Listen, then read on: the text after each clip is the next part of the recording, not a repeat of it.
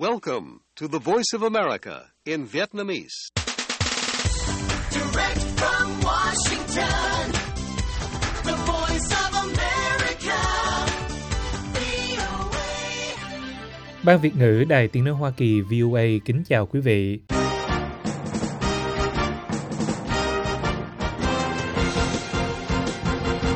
Chúng tôi xin mở đầu chương trình thời sự quốc tế sáng Chủ nhật ngày 25 tháng 2 năm 2024 ở Việt Nam với phần lực thuật các tin đáng chú ý. Các nhà lãnh đạo phương Tây tề tựu về Kyiv cam kết hỗ trợ Ukraine nhân dịp kỷ niệm 2 năm chiến tranh. Ngoài ra, những tin tức khác đáng chú ý bao gồm Ukraine nói đã tấn công nhà máy thép lớn của Nga nhân ngày kỷ niệm cuộc xâm lược. Anh giúp bổ sung đạn pháo cho Ukraine với ngân khoảng 311 triệu đô la. Mỹ và Trung Quốc thảo luận về hợp tác giữa Nga và Triều Tiên.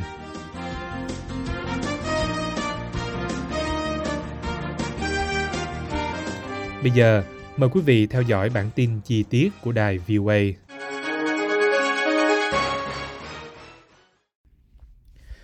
Các thủ tướng của Ý và Canada ký các hiệp ước an ninh với Ukraine vào ngày thứ Bảy khi các nhà lãnh đạo phương Tây tề tựu về Kyiv nhân kỷ niệm 2 năm cuộc xâm lược quân sự của Nga, trong khi chiến sự chưa thấy hồi kết. Sau những thành công ban đầu trong việc đẩy lùi quân đội Nga, Ukraine gần đây đã vấp phải những trở ngại trên chiến trường ở miền Đông, khi các tướng lĩnh của nước này than phiền về tình trạng vũ khí và binh lính ngày càng thiếu hụt. Nhằm xua tan lo ngại rằng phương Tây đang thờ ơ về cuộc xung đột, Thủ tướng Georgia Meloni của Ý và Justin Trudeau của Canada đến Kyiv vào sáng sớm ngày thứ Bảy, cùng với Chủ tịch Ủy hội châu Âu Ursula von der Leyen và Thủ tướng Bỉ Alexander De Croo. Thông điệp mà tôi muốn gửi hôm nay tới tất cả người dân Ukraine là họ không đơn độc.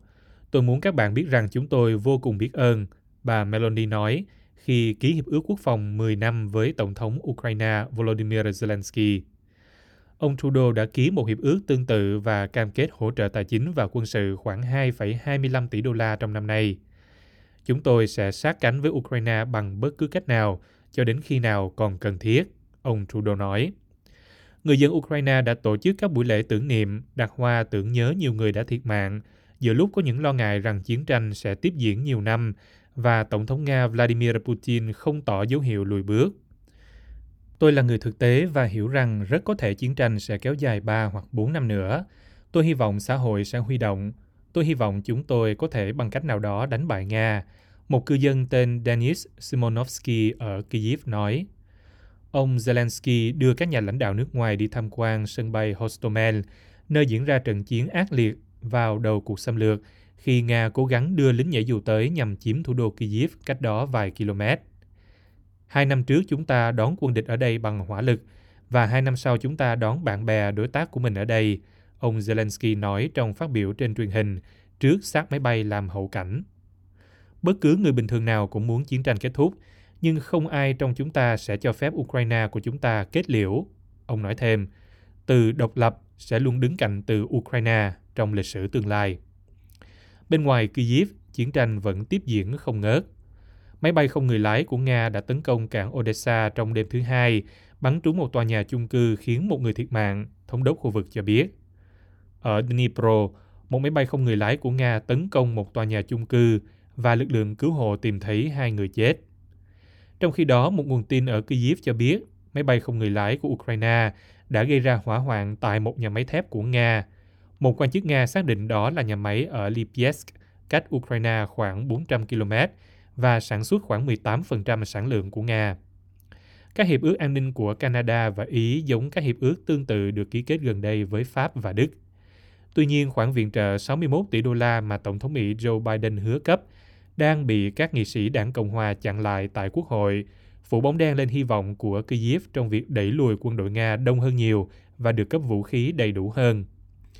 Phương Tây coi cuộc xâm lược này là hành động gây hấn phi lý cần phải bị đẩy lùi, và Ý, chủ tịch hiện tại của nhóm 7 cường quốc G7, nói điều thiết yếu là phải thách thức những nhận thức cho rằng nước này đã mệt mỏi vì cuộc xung đột và Nga đang chiến thắng.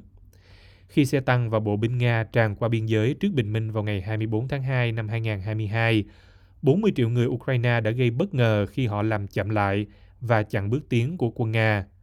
Nhưng khi cuộc chiến bước sang năm thứ ba, những trở ngại ở phía đông khiến quân đội Ukraine lâm vào thế dễ bị tổn thương.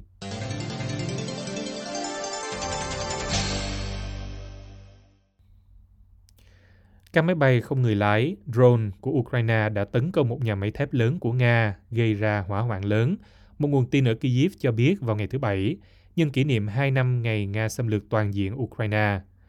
Thống đốc vùng Lipetsk của Nga xác định nhà máy này nằm ở thành phố Lipetsk, cách biên giới Ukraine khoảng 400 km về phía bắc, cung cấp khoảng 18% sản lượng thép của Nga.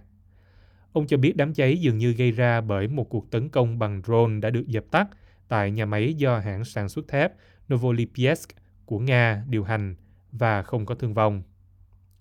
Nguồn tin Ukraine nói với hãng tin Reuters rằng cuộc tấn công, một hoạt động chung của cơ quan tình báo quân sự GUR và cơ quan an ninh SBU, đã gây ra hỏa hoạn lớn và các nhân viên đã được di tản. Nguyên liệu thô từ xí nghiệp này được sử dụng để sản xuất phi đạn, pháo, drone của Nga, vì vậy nó là mục tiêu chính đáng của Ukraine, nguồn tin nói, nhưng không nêu rõ địa điểm của nhà máy. Novolipetsk cho biết vào tháng 10 năm 2022 rằng các hoạt động tại Nga của họ không có khả năng sản xuất thép nặng cấp quân sự và không cung cấp hàng hóa cho quân đội mà chỉ là thép đai cuộn cho mục đích dân sự thông thường. Video đăng trên mạng xã hội được nói là từ Lipetsk cho thấy một vụ nổ với ngọn lửa màu cam thắp sáng bầu trời đêm. Novolipetsk nói trên mạng xã hội rằng đám cháy bùng lên lúc 1 giờ 40 phút sáng, tức 22 giờ 40 phút giờ GMT ngày thứ Sáu. Công ty không phản hồi ngay lập tức yêu cầu bình luận. Hoạt động sản xuất của nhà máy đã bị đình chỉ trong khi một nhóm điều tra làm việc tại chỗ, theo một nguồn tin nắm rõ sự việc. Nguồn tin nói thêm thiệt hại có thể nhìn thấy là không đáng kể. Nhà máy Lipetsk chuyên về thép dệt, sản xuất 80% sản phẩm thép của Novolipetsk.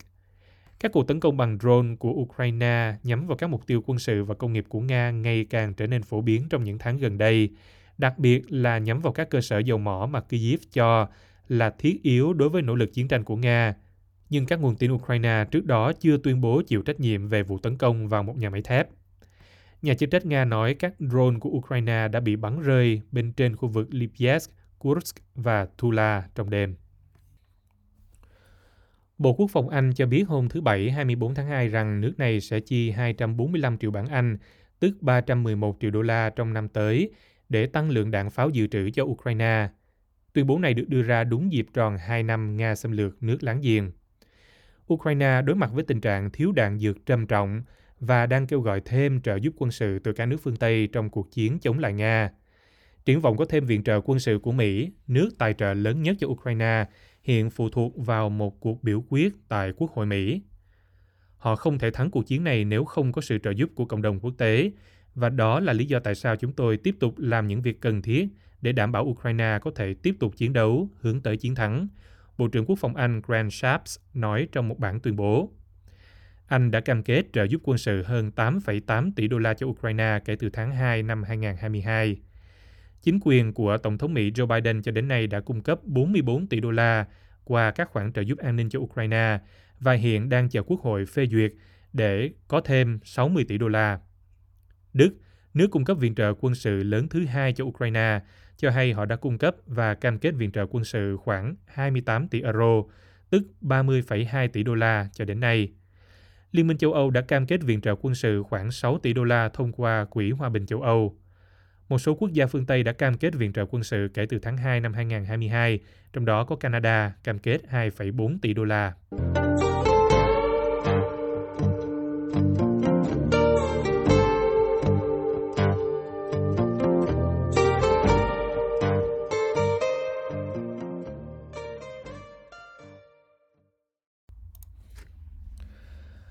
Bộ Ngoại giao Mỹ ngày 23 tháng 2 cho biết một quan chức hàng đầu của Mỹ về Triều Tiên đã tổ chức một cuộc gọi video trong tuần này với đặc phái viên Trung Quốc về các vấn đề bán đảo Triều Tiên. Trong đó, họ thảo luận về sự hợp tác quân sự ngày càng tăng giữa Moscow và Bình Nhưỡng.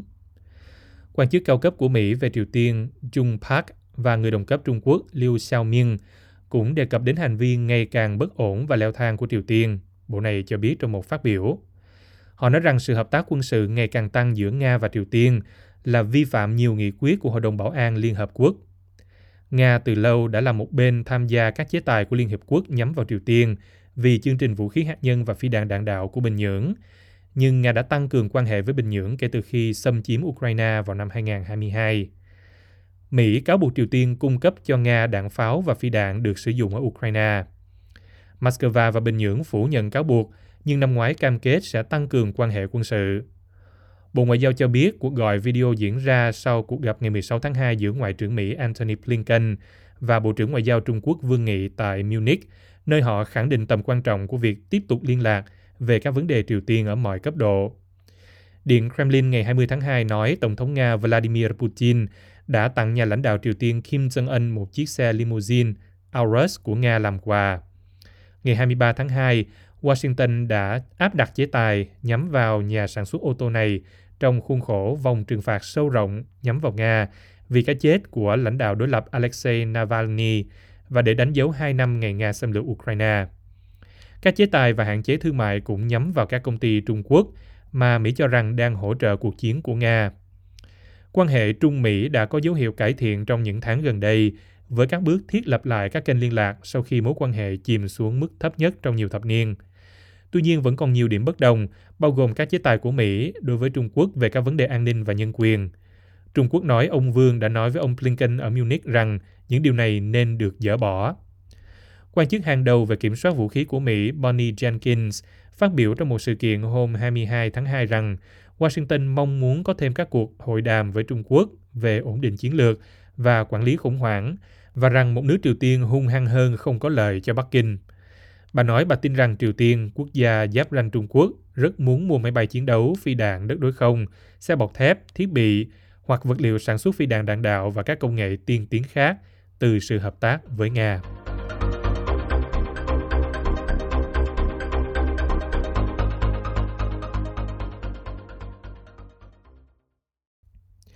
Sau đây là phóng sự của các công tác viên của chúng tôi gửi từ Việt Nam. Mời quý vị theo dõi. Sinh viên các trường đại học đã lục tục quay trở lại trường sau thời gian dài nghỉ Tết Giáp Thìn. Khuôn viên trường dường như vẫn mang không khí Tết khi mà số lượng sinh viên chưa mấy náo nhiệt ồn ào như thời gian trước đó. Tâm trạng sinh viên cũng đa dạng. không khí Tết năm nay thì cũng ờ, hơi ảm đạm xíu tại vì mọi người, kiểu như, kinh tế cũng hơi ờ, có vấn đề Mặc dù vậy nhưng sau kỳ nghỉ Tết khá dài, việc tái khởi động lại chuyện học tập cũng ít nhiều gặp trì trệ. chắc là mình nghĩ là giờ giấc á ở nhà ngủ hơi nhiều nên là đi học phải đi dậy sớm hơi tiếc nuối à mình chưa ăn tết đủ mình thấy nghỉ hơi ngắn à Với lứa học trò phổ thông thì đi học trở lại đồng loạt từ đầu tuần này và cảm giác vẫn là sự nuối tiếc. có nhiều lúc em cảm thấy là mệt mỏi nhưng mà thể là em vui vì đã được đi học trở lại. Nhưng mà nếu mà nói thật thì em vẫn có cái cảm giác muốn ở nhà hơn. Với sinh viên các trường đại học thì trở lại nhà trường ở lúc này gần như vẫn còn phản phất dư âm không khí những ngày vui xuân với quà Tết quê nhà và cả những băn khoăn lo lắng ở học kỳ mới đang mở ra với sinh viên các khóa. Dạ quà Tết quê em thì em mang lên chủ yếu là mứt với một số ít trái cây. Thì em cũng cảm thấy có hơi hụt hẫng tại vì đó là ngày lễ Tết thì một năm nữa rồi đã trôi qua rồi. Và thêm nữa là em cũng khá hồi hộp trong biết là năm mới này sẽ có những điều gì xảy ra tiếp theo. Em cũng thấy nhớ nhà dù em đã mới trở về Nghĩ về một viễn cảnh tốt đẹp hơn dịp đầu xuân mới, học sinh Ngọc Hà nói rằng mong thành tích học tập sẽ như ý là sẽ được ờ, đạt nhiều giải thành tích cao trong học tập năm nay để năm sau em đạt được kết quả mong muốn Lứa tuổi học trò phổ thông sau Tết Giáp Thìn hiện đang bước vào học kỳ cuối của niên khóa 2023-2024. Cường độ học tập có thể căng thẳng hơn với nhiều khối lớp khi phải đối mặt với các kỳ thi chuyển cấp tuyển sinh vào đại học.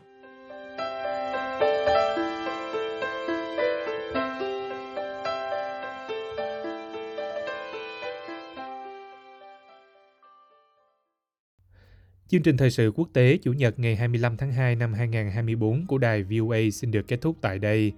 Mời quý vị theo dõi tin tức được cập nhật thường xuyên trên trang web của Ban Việt ngữ ở địa chỉ voa tiếng việt.com. Cảm ơn quý vị đã lắng nghe và xin hẹn gặp lại quý vị trong chương trình sáng mai trên podcast. Hoàng Long cùng toàn ban Việt ngữ kính chào quý thính giả.